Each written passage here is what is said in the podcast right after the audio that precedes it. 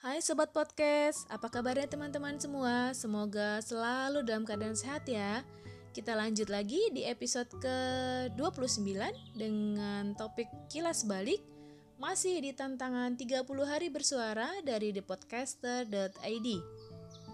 Memang di 2020 banyak cerita dan bukan tahun yang terbaik untuk kita semua. Cerita di tahun 2020 ini jika dibuat kelas balik, kita ambil yang positifnya saja ya. Alhamdulillah, walaupun pandemi melanda, tetapi kita semua masih bisa berkarya dari rumah dan bekerja dari rumah. Beberapa hikmah yang Mila ambil atau kelas balik ya, dengan adanya pandemi ini, kebersamaan dan keluarga semakin bertambah. Kemudian kita juga di antara teman-teman sering melakukan komunikasi, dan juga kemarin kalau di kantor kita melakukan nyanyi bareng secara virtual. Uh, judulnya itu rumah kita di mana kita memberikan semangat untuk kita dan juga teman-teman yang lain. Walaupun kita masih berada di rumah tapi kita tetap bekerja dan berkarya. Selain itu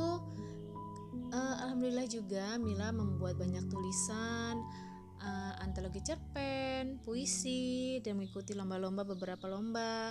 Kemudian yang terakhir di Agustus 2020, Mila bertemu dengan salah satu komunitas yaitu komunitas Voice Over Daber Announcer Indonesia atau KVDAI di mana di situ kita belajar tentang dunia sulis suara dan dari komunitas inilah Mila banyak menambah ilmu, menambah wawasan dan juga bertambah pede tentang pengetahuan di dunia suara. Dan sekarang uh, sudah mengisi beberapa channel YouTube, kemudian juga ada iklan dan lain-lain. Alhamdulillah sih sudah mulai berani untuk menunjukkan talenta di bidang suara.